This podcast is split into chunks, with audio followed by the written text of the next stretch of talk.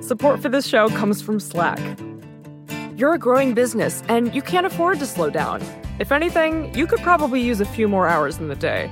That's why the most successful growing businesses are working together in Slack. Slack is where work happens, with all your people, data, and information in one AI powered place. Start a call instantly in huddles and ditch cumbersome calendar invites. Or build an automation with Workflow Builder to take routine tasks off your plate. No coding required. Grow your business in Slack. Visit slack.com to get started.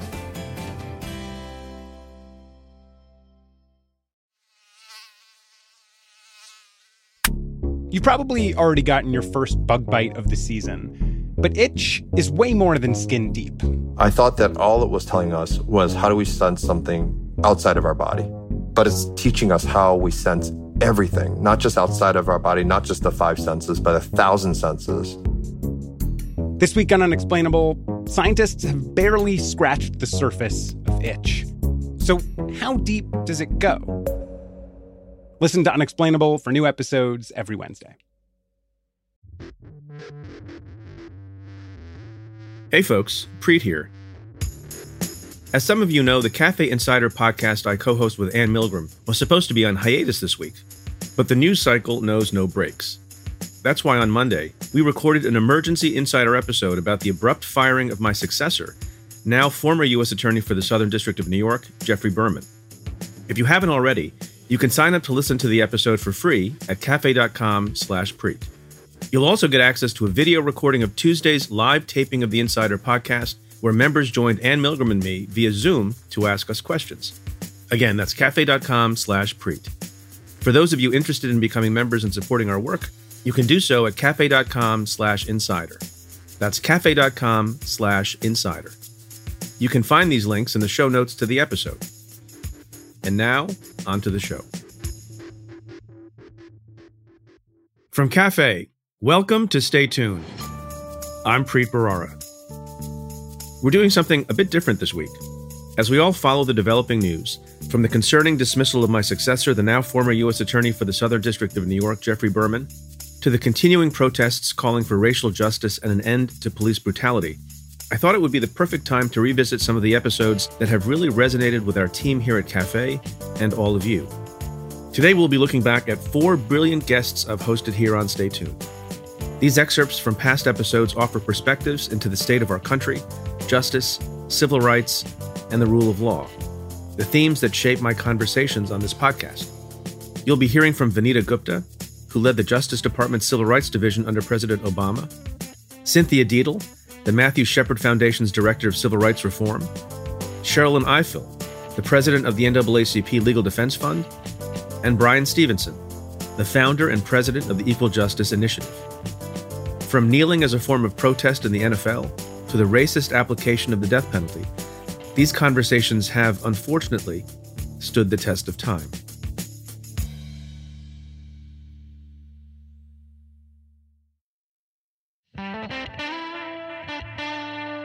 We begin with Vanita Gupta, my friend and our second ever Stay Tuned guest, who joined me back in September 2017. Vanita has dedicated her distinguished career to civil rights work. She served as the Assistant Attorney General for Civil Rights from 2014 until the end of the Obama presidency. Throughout her tenure, she fought for, among other things, LGBTQ rights and an end to police brutality. She's currently the president and CEO of the Leadership Conference on Civil and Human Rights. I want to ask a couple of questions about the NFL protest and various athletes taking a knee during the performance of the national anthem. If you were in the NFL, would you be taking a knee? Yes, I would be taking a knee. We've got a huge problem with with police violence and the sense that there is no justice when there are police killings. And there are a lot of people in this country that are trying to grapple with where the solutions are going to come. And there are a lot of there's a lot of anger and pain. And you know this, and I know this from cases that that we've both been involved in. These are really serious issues for this country. And you have athletes that have, just like many others in the country, have been exercising their right to protest this way. The bigger question is is it appropriate for the president to insert himself through tweets and criticize these players and call them fireable offenses for for the fact that they're exercising their first amendment rights and you know calls them SOBs on on a, on the stage on Friday. I mean, he has created this, and I think it is an, totally appropriate for these athletes, for the NFL, for the NBA to react in response. I mean, you know, this is again, he created this whole issue by by inserting himself into this debate. But, so sorry, we shouldn't but be he surprised. Didn't, uh, in fairness, Yeah. the president didn't create the issue of police shootings and, and bad policing. No, no, no. That's yeah. That's Right. I'm I'm talking about creating the whole the last weekend that prompted these athletes and the associations to speak out. I am proud. There's a long and storied history of athletes taking a knee and protesting, and it's been part of the change and progress in this country. But I want to remind people that just four weeks ago, he pardoned Arpaio, and now he's criticizing black athletes for exercising their First Amendment rights. Well, he's, he's said more negative things about popular black athletes in this country than he ever has about Vladimir Putin. Or the neo Nazis that marched in Charlottesville. This is not a time that is normal. And it is not a time when staying in one's lane and kind of keeping your blinders on and moving straight and kind of keeping to your uh, business as usual is feasible for a lot of folks. I mean, a lot of us who love this country deeply don't feel like there's any choice or to this kind of ability to sit on the sidelines and just kind of keep in your swim lane. These folks have huge platforms, and I appreciate that they're using them to make important points. There's an interesting question, right? It has often been the case that people don't like other people's methods, and there are some people who say, I'm with Yeah. you, but we got to go a little more slowly. And some people say, I'm with you, but we got to go a lot more aggressively and even maybe militaristically. And, and I thought I'd, I'd just read to you a passage from what I think is one of the best pieces of writing in the history of the English language, and that's Martin Luther King's letter from Birmingham jail, written from a jail in 1963. And Dr. King wrote, I must confess that over the past few years, I have been gravely disappointed with the white moderate. I have almost reached the regrettable conclusion that the Negro's great stumbling block in his stride toward freedom is not the white citizen's councilor or the Ku Klux Klanner, but the white moderate, who is more devoted to order than to justice, who prefers a negative peace, which is the absence of tension, to a positive peace, which is the presence of justice, who constantly says, I agree with you in the goal you seek, but I cannot agree with your methods of direct action. That's been a basic and fundamental question in the quest for justice and equality going back to the beginning of time, is it not? Yeah, I mean, I love that piece and think it's so important because this work and the progress in this country has always involved a level of disruption and a level of courage on the part of individuals who were willing to take the criticism and to take the heat and to be to doing it strategically, of course. But this whole notion that we can kind of mythologize and have MLK Day once a year and, and celebrate all of that while not recognizing actually what it took and how dirty that progress and how messy it was to be able to achieve it is something that we're seeing play itself out now. When I, after There were a lot of civil rights leaders who, part of the Leadership Conference Coalition, were speaking out not about white supremacy and the Klan as being, you know, something that we need to be mindful of, but actually going beyond that and saying, connect the dots, people. You can't just issue statements. Uh, I mean, forget the fact that the president couldn't even issue a statement, but with the others, other a lot of other folks in elected office were issuing very profound, important statements condemning the violence uh, and and the racial hatred that that was on display in Charlottesville, without recognizing that the very policies around voter suppression laws that they've been enforcing, where uh, about federal courts over and over again are finding that states have been engaging in intentional racial discrimination to prevent African Americans and Latinos from voting, that these policies are actually part of a white supremacist agenda. And it makes people feel very uncomfortable. It sounds like, you know, these civil rights lawyers that are connecting these dots are somehow like, you know, being radical or fringe when actually we've got to understand how these things are actually connected to very real policies that are getting enacted today. Our criminal justice system, in a lot of ways, in the turn back of the clock on reform is a part of this too. And so I know it's uncomfortable for folks to have those dots connected, but at the end of the day, we've got to be about more than just words. We've got to be about action. And different people, there's going to be different lines that people feel like they're crossing in order to speak those actions. Let's talk about policing and the unfortunate and all too frequent phenomenon of a police officer somewhere shooting an unarmed black kid. You and I have had a lot of conversations about this, and we've done a lot of work in this area, and it is incredibly frustrating. And people have been angry at me, and I know people have been angry at you, and you're someone whose whole life has been dedicated to making sure that policing is done in a constitutional way and that everyone is treated equally. But what do you have to say to those folks? Those cases are the most painful. Uh, and when I look back at my at my time at the Justice Department, I would say that those cases, above all, really represent to me the failure of the law and of the courts to provide justice. too many times during the course of of my tenure, I we had to decline charges in cases where a shooting absolutely should not have happened, but the law um, would not allow for there to be a prosecution. And you look at the Philando Castile case out of Minnesota uh, involving uh, an African American man who was seated in a car with his girlfriend next to him and a child behind, a four year old kid. And the girlfriend caught this all on video. Philando Castile was stopped at a traffic stop, did everything to comply uh, had been stopped, I think, something like, I'm going to get this wrong, but something like 47 times in the last three years. He knew what was at stake in being a black man at a traffic stop. He was trying to do everything he could to comply and was reaching for his driver's license and got shot and killed. All of this caught on video. And there was an acquittal in that case that I think was a deep reminder of how infused in our culture the criminalization of black men is and how much of a role that that can play in jury outcomes. And prosecutors federal prosecutors like the federal prosecutors in the civil rights division who do this work are some of the most mission driven impassioned prosecutors who are trying to seek justice in these cases, but know through sheer experience of trying these cases and losing them over and over again that the bar is so much higher to obtain a conviction in a police shooting case than in many others because of the cultural assumptions that exist in everyday people like you, like you and me and who are serving on on juries. And so it isn't just the limitation of the law.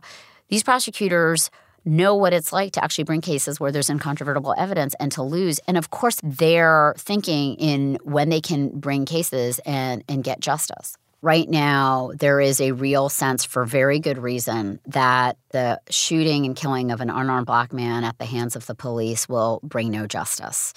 I, though, do also know from the the work that we that the Justice Department was able to do quite a, quite uh, importantly on the pattern practice systemic investigations of police departments where training and accountability systems can be so abject or inept that they are not only they're failing communities and they're failing officers that we can't lose sight of the focus on systemic reform even as people are focused on the lack of individual accountability because in a lot of ways we want there to never be these incidents to begin with. And you need training, you need accountability systems, you need hiring systems in place, you need police departments that are kind of set up and equipped to at least do everything they can to advocate and promote constitutional policing. And in the police departments where we ended up making very serious findings, those things had totally failed. And those are really important to any kind of prevention of of these kinds of terrible incidents to begin with. And that's where the Justice Department right now seems to be have wiped its hands clean of any responsibility to to really deal with those issues. Look, it's interesting because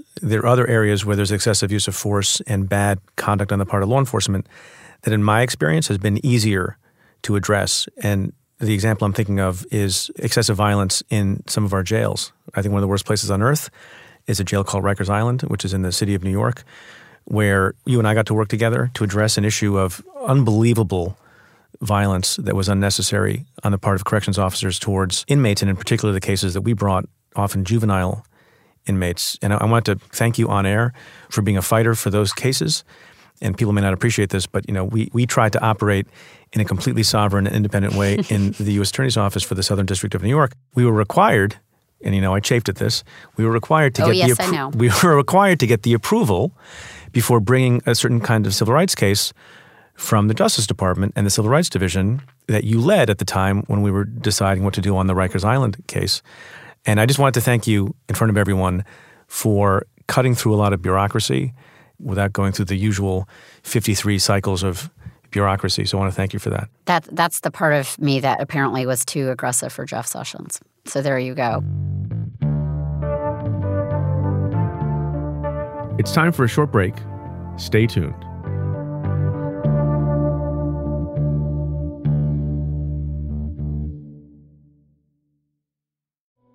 Support for the show comes from Washington Wise, an original podcast from Charles Schwab. Decisions made in Washington affect your portfolio every day, but what policy changes should investors be watching? Washington Wise, an original podcast for investors from Charles Schwab, tracks the stories making news right now and breaks them down for the average investor. Host Mike Townsend, Charles Schwab's managing director for legislative and regulatory affairs, takes a nonpartisan look at the stories that matter most to investors. He explores topics like policy initiatives for retirement savings, taxes, and trade, inflation fears, the Federal Reserve, and how regulatory developments can affect companies, sectors, and even the entire market. In every episode, Mike and his guests offer their perspectives on how policy changes could affect what you do with your portfolio. Download the latest episode and follow at schwab.com slash washingtonwise or wherever you listen. Support for this show comes from NetSuite. The less your business spends on operations, multiple systems, and delivering your product, the more margin you have to keep the money you've earned. But that's hard to do with higher expenses on materials, employees, distribution, and borrowing. So to reduce costs and headaches, smart businesses are graduating to NetSuite by Oracle. NetSuite is a top rated cloud financial system bringing accounting, financial management, inventory, and HR into one platform and one source of truth. With NetSuite, you reduce IT costs because NetSuite lives in the cloud with no hardware required, accessed from anywhere. You cut the cost of maintaining multiple systems because you've got one unified business management suite. You improve efficiency by bringing all your major business processes into one platform, slashing manual tasks and errors. Over 37,000 companies have already made the move, so do the math. See how you'll profit with NetSuite. By popular demand, NetSuite has extended its one-of-a-kind flexible financing program for a few more weeks. Head to netsuite.com/preet. netsuite.com slash preet. netsuite.com slash preet.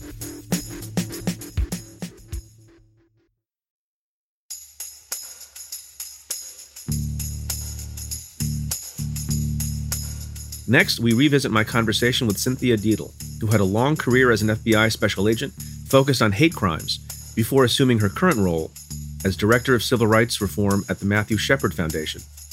We spoke in February of this year about her craft and the painful case of Abner Louima, a Haitian American man who was violently assaulted by the NYPD in 1997. Was it difficult to break into civil rights work? Or did it just sort of, did you fall into it naturally because that was your intent? Uh, I was very consistent in the academy about wanting to work civil rights. And a couple of days before I got to New York, the agent in the New York FBI who places all the agents on different squads came to me and said, You're not going to the civil rights squad. And I said, Why not?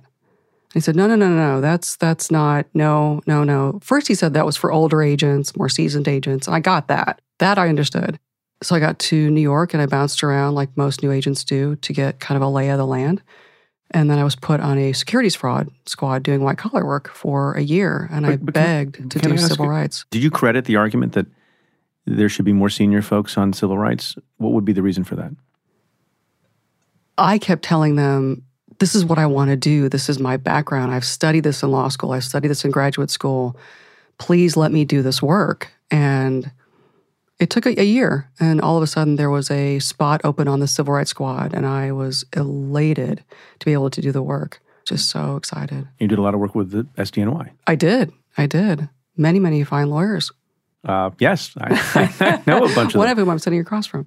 People don't always appreciate that. You know, law enforcement has multiple tasks, and among the things that they do, if they're doing it right, is to be the the agency that deals with violations by local police officers uh, hate crimes and all sorts of things of that nature. Did you find that that work was what it was cut out to be, or were you sort of surprised by things? I was very naive. Extreme. Does that shock you, you Preet? No, I was extremely we all naive. Were, we all were once. Yeah, yeah. Um, very naive. I thought it was, and I still do, very noble and honorable work to be an FBI agent, working police brutality and hate crime. I didn't know or appreciate the backlash I would get in the FBI office or from NYPD officers. Um, I didn't. I just didn't realize that there would be others in law enforcement that wouldn't like me too very much. but what kind of, but it couldn't have been all that way. You had to have some support. Chiefs. Mm-hmm. Chiefs are who supported the work. Um, prosecutors. prosecutors absolutely supported the work. But I think the difference between attorneys that you worked with and supervised in Southern District was they didn't sit next to an NYPD detective like I did every day coming into work. You know, you weren't you were isolated in your office. I was sitting next to and eating lunch with members of NYPD and with Nassau and Suffolk County police departments and I didn't realize how difficult that would be. It didn't feel difficult for me, but I thought it felt difficult for them, I guess. And did anybody ever try to stop a case that you were pursuing because they thought the FBI should leave the NYPD alone? Never. That never happened. That never happened. There were some cases where the Department of Justice Civil Rights Division wasn't crazy about some of my cases, but SDNY was or EDNY was. And why was Washington not crazy about the case? Four um, cases. If you can say. I'm letting say. you off the hook. Thank you for that one. You paused, um, your, your, brow furrowed. I'm like, I don't want to get you in trouble, but you're not in the FBI anymore. We're going to get to what you're doing now, which is also amazing work. But um, go ahead, spill your guts. I think the one thing that we know is in the civil rights program, and even that you knew, was if you don't think you're going to win a trial, you might not want to bring that case. So there were some cases that the Civil Rights Division wasn't crazy about. There were some cases that the Eastern District of New York wasn't crazy about, or your predecessor at Southern District wasn't crazy about. There was sometimes there was a discrepancy on their view of is this a righteous case? Should we bring this case? Should we let New York City Police Department bring it? What should we do? But I think overall, I think the right result occurred in these cases. I really do. Is it harder in other ways? as a matter of not just support from your colleagues, but as a matter of proof and law to bring a criminal case against a police officer who has exceeded their proper authority? It's exceedingly difficult to bring these cases because most of our witnesses are law enforcement. So if the event happened in front of other law enforcement officers, it's really difficult to convince them to do the right thing and tell the truth about what they saw or what they heard. That's really, really hard to do. But I think with many of these cases, it was harder for them to lie than it was for them to tell the truth. I think they knew if they were going to lie, that was the worst thing to do versus telling the truth and maybe getting one of their colleagues in trouble. We didn't overlap. You were working civil rights cases in, in New York before I became the United States Attorney. But in my experience doing these cases, there were still lots of folks who were prepared to falsify documents, not tell the truth until they knew that you really had them. And then, depending on what their background was, what their personality was, and what they thought about the risk to themselves of prosecution, you know, you pull the one thread, and then all of a sudden you got four guys who are willing to tell you what happened in the incident. Was that your experience? It was, especially when the FBI and my colleagues would accumulate enough probative evidence and then hit them with the grand jury subpoena. And that's that's usually when the truth came out was in the grand jury. That was an extremely powerful tool that FBI agents and, as you know, U.S. attorneys use all the time to get at the truth. Remind folks who Abner Louima was. Oh, wow. Abner was a, is a very sweet man who was brutally attacked um, in the 70th precinct by a New York City Police Department officer in the late 90s. The officer who perpetrated the attack against him is serving a 30 year sentence. I believe he's still in Minnesota. Can you describe? I know it's gruesome, but we have some younger listeners who may not sure. be from New York. Anybody who's from around here remembers that case very, very well. What was the nature of the attack? Abner and some of his friends were coming out of a Haitian nightclub in Brooklyn, in Flatbush. And it was about three, four o'clock in the morning. New York City Police Department officers were there just to traffic control, make sure everyone got out of the club, everyone gets in their cars and goes home, everyone's safe a scuffle breaks out, and Officer Justin Volpe is hit across the face. He goes down. He comes back up. He looks around. He points at Mr. Louima and says, You hit me. And Mr. Louima correctly says, No, I didn't. And he didn't hit him. But Officer Volpe gets his partner, Charles Schwartz. They arrest Mr. Louima for attacking Officer Volpe. They drive him to the 70th precinct. they put Mr. Louima in a holding cell for a brief moment after they book him. These two officers bring him back out of his holding cell. They handcuff him behind his back. They take him to the precinct bathroom. They pull his pants down and they sodomize him with an object, rupturing his rectum, his bladder. It was a horrific, horrific, brutal assault. They pull his pants back up, they throw him back in the cell, and they basically tell him that's what you get for hitting a police officer. Within a few hours, Mr. Louima's picture in his hospital bed is on the front page of every single New York City newspaper. And what were you doing at the time? I was working on the Civil Rights Squad. We were in Brooklyn, Queens at the time. And I, I can still see that picture. I can still see that picture of him um, that was all over the newspapers. And, and so you see the picture, and given your placement in the FBI, what did you think was going to happen? Well, first of all, I thought that there's no way that's true. That is too brutal and too horrific of a story to be true. That can't be true. And you thought there's that, no way that's true. And at that point, you had had you had spent some time investigating and helping to prosecute police brutality cases. So you're not naive in the same way no. then. And even you thought this can't be true. This can't be true.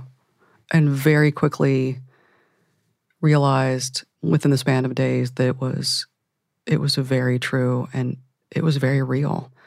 I had the good fortune to spend years with Mr. Louima um, after the assault, and as you know, the time leading up to the trials and grand jury preparation, and I spent a lot of time with him and his family, and he is a very quiet and humble man who was extremely, exceptionally brave in handling what happened to him. You know, it's interesting that the FBI took care in those cases, not only to help build the criminal prosecution and a successful one, which we can get into in a moment, but also made sure that there were people like you who spent a lot of time on, I guess, what people in the field call victim assistance. Victim assistance. Victim yes. assistance. what's what's that about, and how how important is that? in uh, let's see, probably about a year after I joined the bureau, I was in. I just joined the Civil Rights Squad, and uh, one of my supervisors came to me and just said, "Oh, by the way, uh, you have a new tag. You are now going to be one of the two New York City FBI Division victim assistants." And I had no idea what that was, and I said, "I don't understand what that is." And he said, "It's fine. You'll learn. You'll find. You'll. It's you're fine." Well, I didn't want to just have a label and not know what I was doing. So I went to one of the FBI's first victim assistance conferences where they gathered all the victim assistants in the FBI to learn. I wanted to know what I was supposed to be doing. And basically what the victim assistance program is is there's at least one if not more victims advocates in every FBI office in the country. And these folks who are amazing are there to make sure the victims of crime have their needs met, whatever those needs are, whether it's psychological services, medical services, lost wages, and to keep them informed of the criminal case as it works its way through the system.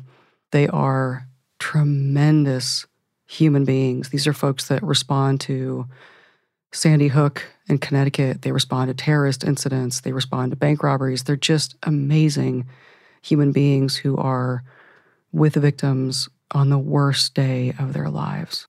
They're very much unsung. If I can get a, just because you mentioned it, give a shout out to somebody who, for years and years in SDNY, and maybe you know her, Wendy Olson. Of course, yes. Who was the person whose name is never in a newspaper article. No. But she makes sure that you know someone needs to get moved, they get moved. If they need clothing, they get clothing. If they need assistance from shelters or anyone, she she gets it to them. And she did it in small cases that you never heard of, and she did it also with respect to the worst case you can imagine, like 9-11. So good to give a shout out to. It is. folks. It's they are quite the unsung heroes. And what, yes. did, what did Abner Louima want and need? justice? And what was justice for him? That's a great question. I asked him that numerous times. What do you want to see happen? And he wanted someone to be brought to account for what happened to him. He didn't seem very vengeful. He didn't seem like he was out for retribution. He just wanted the officers who perpetrated this vicious attack against him to be held accountable and to make sure that what happened to him never happened to anyone else again. So after you learned that it was true, having thought it wasn't, and having been in the business. How did that change you and your perspective on what people are capable of, and, and especially people in law enforcement? The biggest lesson I learned from that case, without question, was to pay attention to the victims. Having spent as much time with him as I did, he was vilified by the New York City Police Department. He was called all sorts of ugly, disparaging names. His reputation was dragged through the mud. He was accused of perpetrating the attack against himself, which that rumor was out there for a while to draw attention from what the officer had done to him. So he was just destroyed in the media and he stayed strong through it all. But I think like you, you you investigate just horrible crimes that are committed by government actors, state actors, law enforcement officials, and you realize, well, they're people, they're humans. There are going to be human beings that join law enforcement agencies that will do bad things to people, and they need to be held to account. They're no different than a bank robber or anyone else who commits a crime. They have to be held to account for what they did. You could argue that it's it's more important to hold them to account because you know they took an oath and they have responsibility and they have a lot of power and they have weapons, et cetera, et cetera. It's what I learned when I was 13. If the government turns against its own people, it's the worst thing that could happen. This next bit comes from a conversation I had in May 2018 with NAACP Legal Defense Fund President Sherrilyn Ifill, who leads the historic civil rights legal institution. As the calls for police reform gain steam, and as we inch closer to the general election in November, it's the perfect time to revisit her insights about implicit bias training and voter suppression. Can you talk about what that training looks like? And you know, people who watch the news and get fleeting yeah. bits of information, you hear that there's an incident somewhere, and people say, well, the answer to that is training, whether it's sexual harassment training or bias training or anger management or whatever the case may be, not to equate mm-hmm. all of mm-hmm. those things. But I don't know that people have an understanding of what that what does that mean. You know, is it people sitting around having a discussion? Do they get a lecture? Do they do simulations? Do they watch? Like, yeah. what does it look like, and what's effective? So first, let me talk about the purpose of training. You know, the purpose of training is to help us see what we don't see, help us to see our biases, and we all have them. Then help us to understand the effect of those biases, and then to give us the tools to manage our biases and prejudices. And that's an affirmative thing that people have to do. And this is what I think is so important. People think that because they're nice people or good people, or because they believe in racial equality, or because you know they don't feel that they are prejudiced against anyone, that they are not biased. And that is simply not true because biases, particularly racial bias in this country, is the product not just of personal feelings, but is the product of practices and structures and messages and policies that have been part of our country for hundreds of years and that are still delivered to us every day and that we all take in. So, how do you prove to people that truth that they have bias? Do you administer And so you show yeah. them. And so that yeah, and so you you know there are a lot of ways to do it, right? So there are electronic ways to do it. People can take online tests that show them bias. There are scenarios that you can walk people through in which bias is revealed. There are story circles in which people can talk candidly about situations and circumstances of bias that may not have been recognized by others. There are lots of ways that you expose it. Then, when you expose it, the question is, what do you do with it? How do you recognize it yourself and how do you manage it? Well, we've learned some things. You said, you know, what works? Um, one of the things that's most important is having a set of policies and practices that employees adhere to, because at the end of the day, a work culture is the product of the policies of that work culture. And if the policies of that work culture ignore the reality of these biases I just talked about, then they go unchecked and they're almost like air. They, people don't recognize that they exist. And the people who then complain about bias are seen as disturbing the environment or disturbing the atmosphere rather than responding to the unspoken that is in the culture. Would it be, you know, a part of the training or, or practice or policy to make sure employees at Starbucks ask themselves the question if you're going to call the cops on people who haven't yet bought something. Would you have done that if there were two white patrons as opposed to two African American patrons? And stop for a moment and ask yourself that question. If the, if the answer is no, then don't do it, or is that a silly way of looking at it? It's not silly. It's just that I don't think that many people are prepared to honestly answer mm-hmm. that question. Yeah. you know, so you know, going back to the policies, the question is, what is the policy about calling the police? Because the place where bias flourishes, you know, we we say discretion is the fertile soil of bias, Right. right?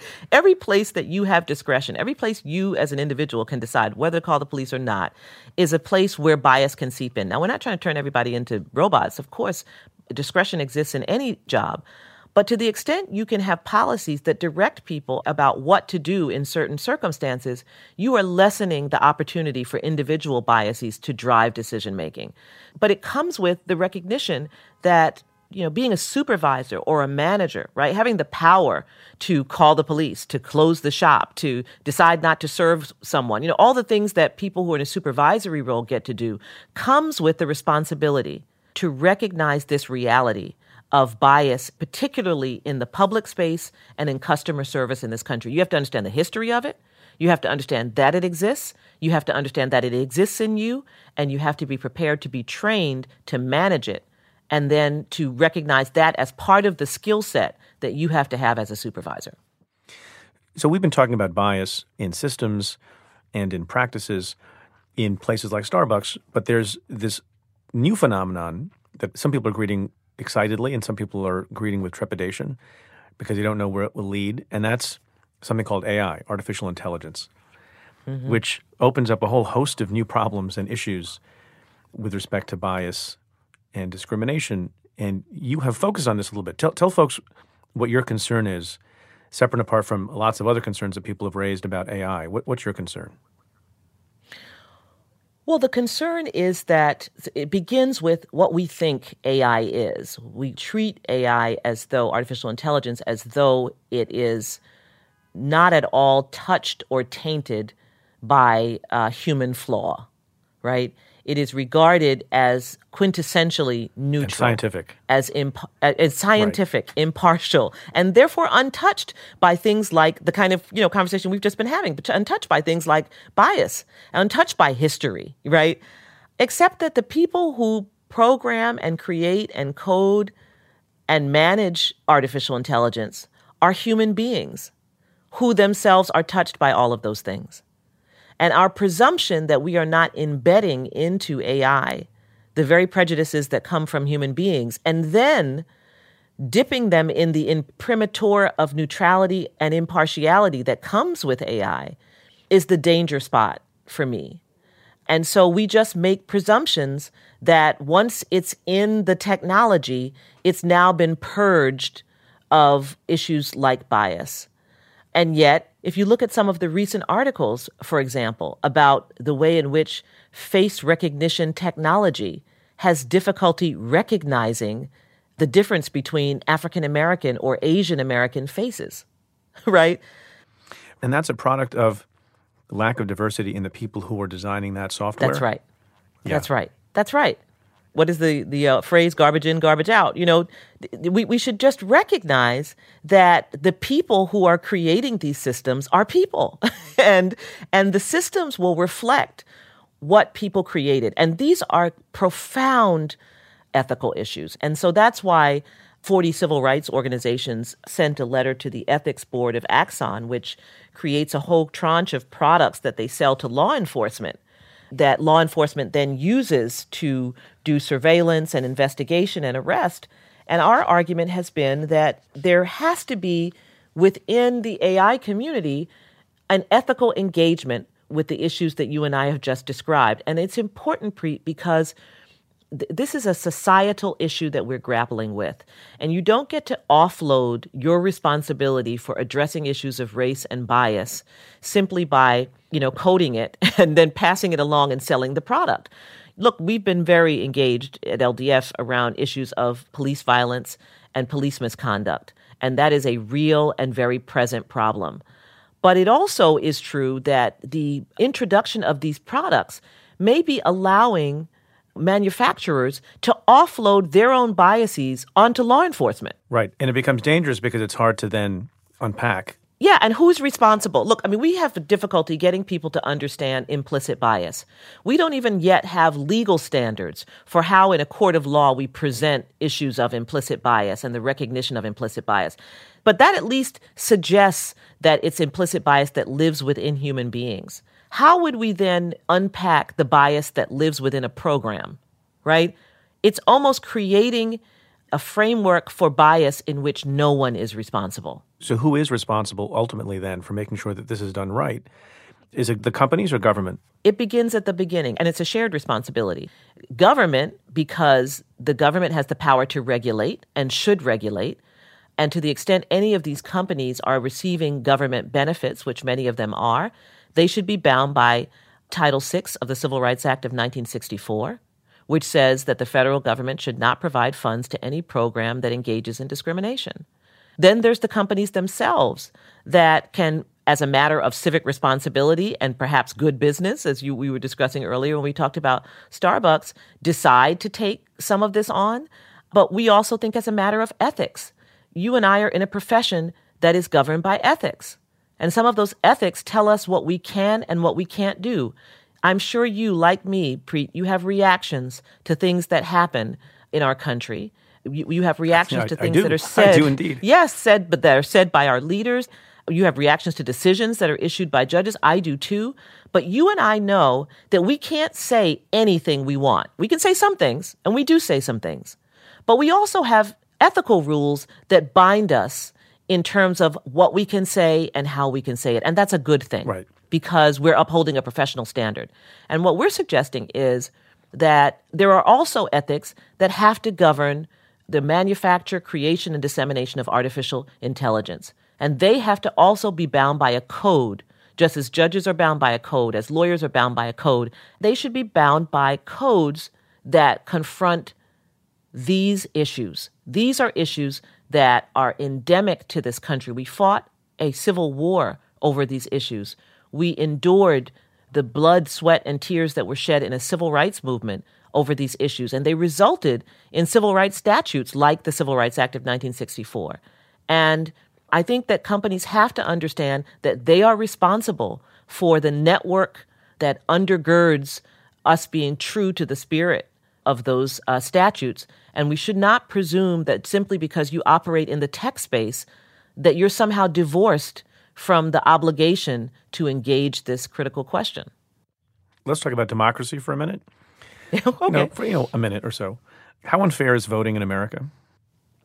embarrassingly unfair in that the effort that it takes to vote, the navigation that it takes to vote, the ways in which people who are poor, who are a minority, are burdened, and the way in which states have been engaged in the practice of deliberately seeking to suppress the votes of racial minorities. I mean, when you look at the last five years and you look at these cases coming from these federal circuit courts and coming from federal trial courts in Texas and North Carolina, and you have federal judges, some of them not from conservative courts, right, recognizing that voter ID laws, uh, that Texas's original voter ID law, SB 14, that we challenged, you know, violates the Voting Rights Act, and a trial court finding that it was intentionally created to discriminate against African American and Latino voters, or the Fourth Circuit finding that North Carolina's omnibus voting bill, you know, ending souls to the polls and ending, you know, 16 and 17 year olds pre registering and so forth,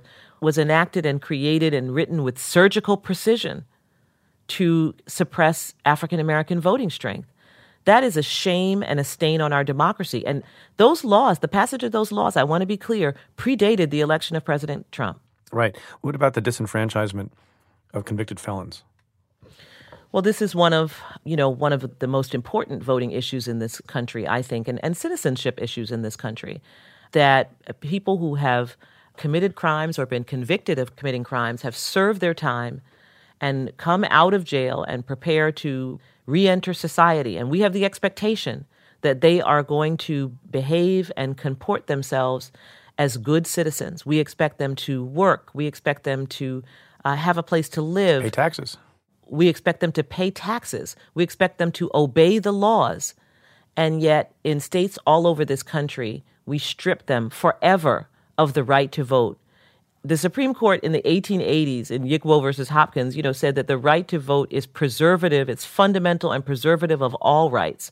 So if the right to vote, if that ability to cast that ballot lies at the heart of citizenship, we have essentially branded those who have served their time as literally second class citizens for life.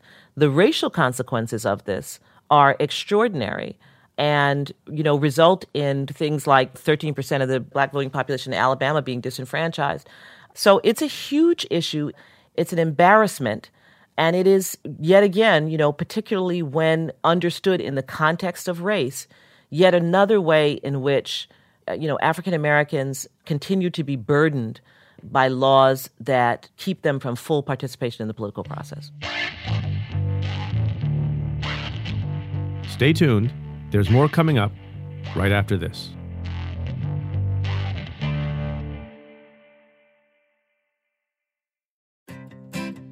Support for this show comes from Slack. You're a growing business and you can't afford to slow down. If anything, you could probably use a few more hours in the day. That's why the most successful growing businesses are working together in Slack. Slack is where work happens, with all your people, data, and information in one AI powered place. Start a call instantly in huddles and ditch cumbersome calendar invites. Or build an automation with Workflow Builder to take routine tasks off your plate, no coding required. Grow your business in Slack. Visit slack.com to get started.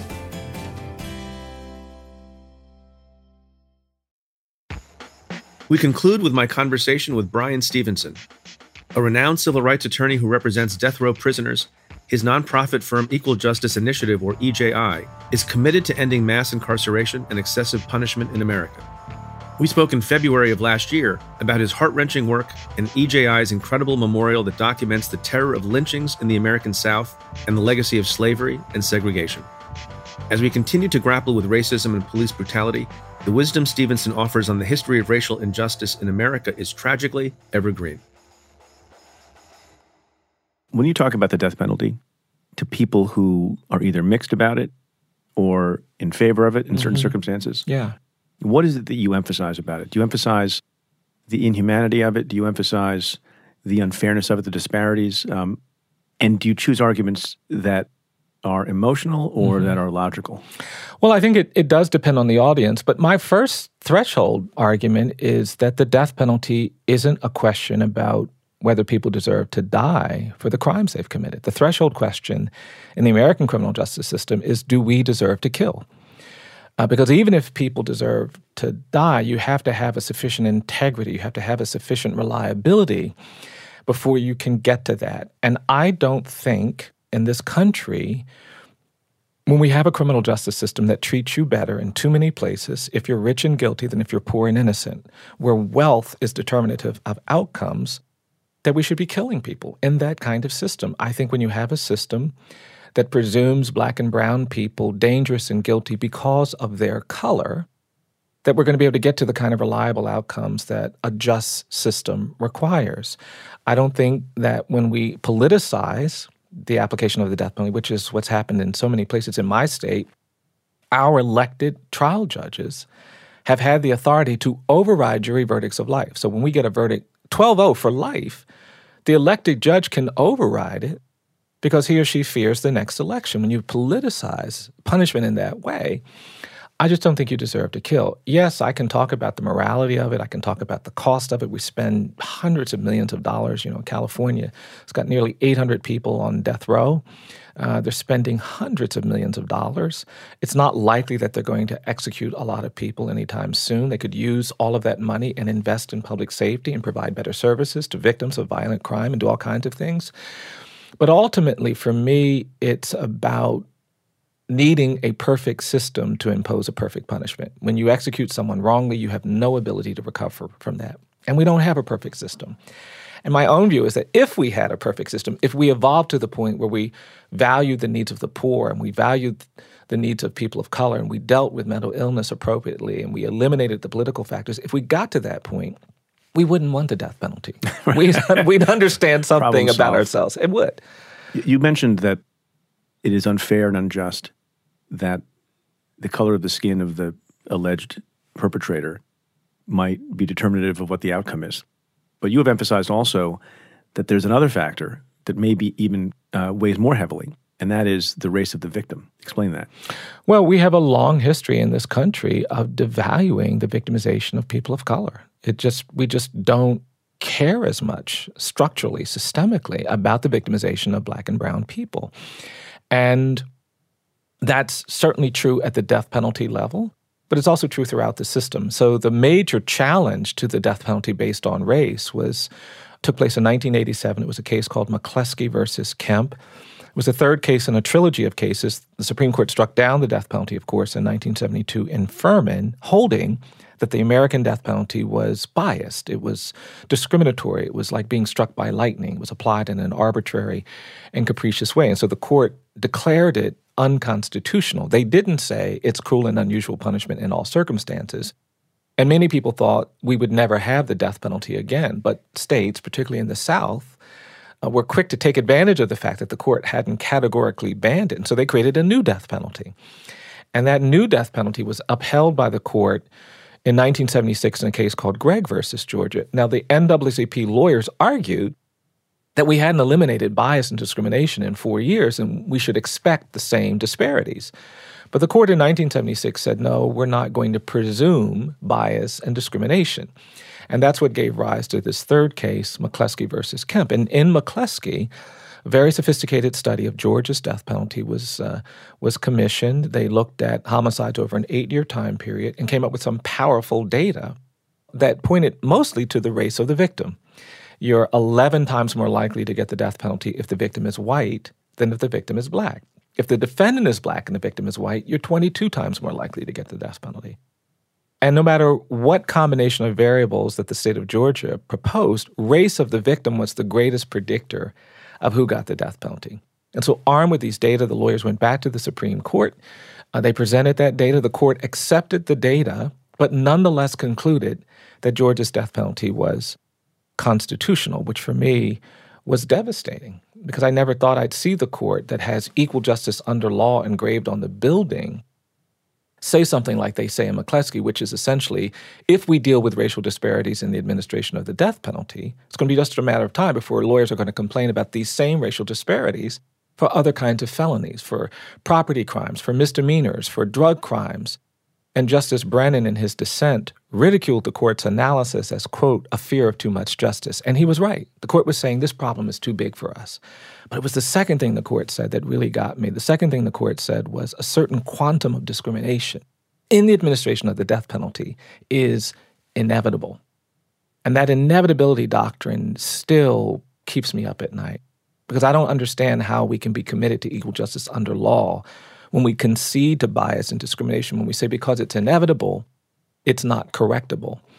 And I don't think if we understood this problem as a problem that affected everyone uh, the same, that we would come to that conclusion. And that's where that history of not valuing the victimization of people who are black and brown plays into this. The court just said, you're just going to have to accept this. And of course, that's very challenging. Can we talk about history a little bit? Sure. You have made the point that you can't forget about the past and you have to remember bad things that happened and you have to come to grips with it. Mm. And in a lot of ways, America has not come to grips with its past, including the history of slavery mm. and history of lynchings. Mm-hmm. And you got to do something outside of the law, although related to the law, that's incredibly impressive. You were at the forefront of establishing a museum in your home state of Alabama. Mm-hmm. Tell us about that. Yeah, well, I am persuaded that we're not really free in America, that we're burdened by a history of racial inequality that we haven't addressed. And I think it's created a kind of smog that's in the air, and it doesn't matter where you go in the Northeast, in the South, in the West, and in, in the Northwest. Uh, there is this history of racial inequality that's created a narrative of racial difference that keeps us from being free. And what I'm interested in doing is talking about that narrative because I don't think we can change it if we stay silent about it. And so I want to talk about the fact that we live in a post genocide society. I think what happened to Native people when Europeans came to this continent was a genocide. We killed millions of Native people. And we kept their words, which is why half the states in this country are Native words, but we made the people leave. We didn't call it a genocide because we said those Native people are savages. And that narrative of racial difference that we created to justify that is what allowed us to have two and a half centuries of enslavement. And I don't think the great evil of American slavery was the the involuntary servitude or the forced labor. I think it was this narrative of racial difference, this ideology of white supremacy that we created to justify enslavement. We said that black people aren't as good as white people. They're not as smart. They're not this. They're not that. Because so then, even when slavery ends, even when slavery that ends, ideology remains. That ideology remains. If you read the Thirteenth Amendment, it talks about ending involuntary servitude or ending forced labor, but it doesn't say anything about ending this ideology of white supremacy, which is why I don't think slavery ends in 1865. I think it just evolves. It turns into decades where we have violence and terrorism and lynching that most people have no real awareness of. But we lynched thousands of black people. We pulled them out of their homes, we burned them, we beat them, we drowned them, sometimes literally on the courthouse square. But now you're pointing out the limits of the law. Yes, right? exactly. Because well, the law can declare, you know, a certain kind of bondage verboten, but can't legislate people's minds. That's exactly right. And what's interesting about that is, you know, Congress saw the problem of Reconstruction collapsing and emancipated black people being vulnerable. So they passed a Ku Klux Klan Act. They passed civil rights laws in the 1870s. But the United States Supreme Court struck down those laws and said, no, states have rights, and this is up to the states. And that states' rights narrative is what allowed local officials, including law enforcement officials, to look the other way when these black and brown bodies were dangling from trees and from bridges and from poles. And again, that history has gone on. And so that narrative of racial difference is something we haven't talked about, and I think we need to. When I moved to Montgomery, there were 59 markers and monuments to the Confederacy. But you couldn't find the word slave or slavery or enslavement anywhere in that city. And I think that has to change. In South Africa, you can't go there without seeing lots of conversation about apartheid. Their constitutional court is surrounded by monuments and emblems and memorials that are designed to make sure people don't forget about the injustice of apartheid. In Berlin, you can't go 200 meters without seeing a marker or a stone that's been placed next to the home of a Jewish family. The Germans want you to go to the Holocaust Memorial because they don't want to be thought of as Nazis and fascists forever. They're trying to change the na- narrative. There are no Adolf Hitler statues in Germany. As each year goes by, does it become more or less difficult to do this kind of reconciliation and facing of history? Yeah. I don't think the time makes it harder or easier.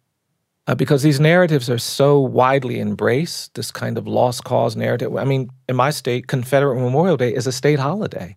Jefferson Davis's birthday is a state holiday. We don't have Martin Luther King Day. We have Martin Luther King slash Robert E. Lee Day. Uh, the two largest high schools in Montgomery are Jefferson Davis High and Robert E. Lee High.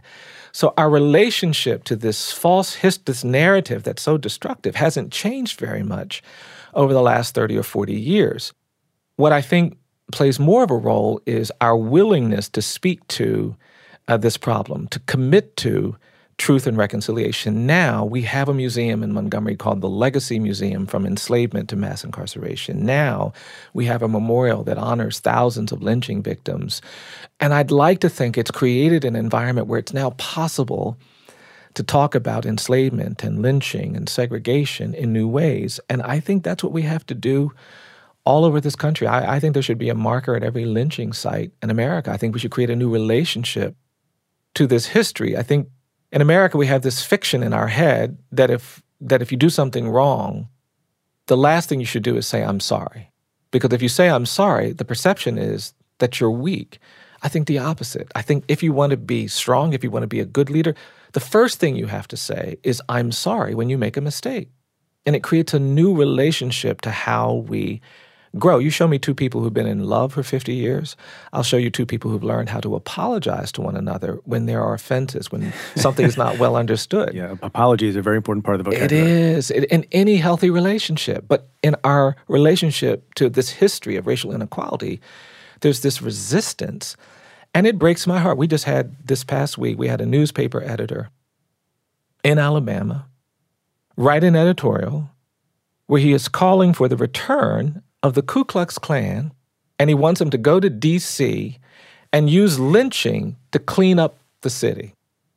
And when he was asked about it, he doubled down on it. And here's my problem We have two Democrats elected to Congress from Alabama uh, Doug Jones, the senator, Terry Sewell, a representative.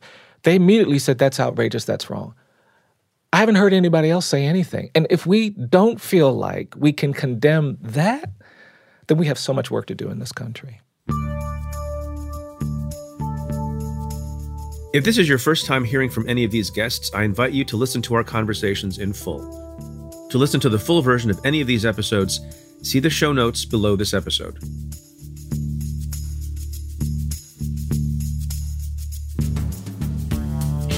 Well, that's it for today's special episode of Stay Tuned.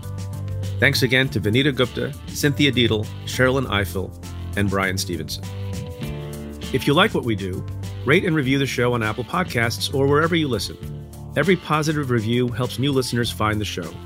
Send me your questions about news, politics, and justice. Tweet them to me at Preet Bharara with the hashtag AskPreet. Or you can call and leave me a message at 669 247 7338. That's 669 24 Preet. Or you can send an email to staytuned at cafe.com. Stay Tuned is presented by Cafe. The executive producer is Tamara Sepper. The senior audio producer is David Tatasciore. And the Cafe team is Matthew Billy, David Kurlander, Sam Ozer Staten, Calvin Lord, Noah Azulai, and Jeff Eisenman. Our music is by Andrew Dost. I'm Preet Bharara. Stay tuned.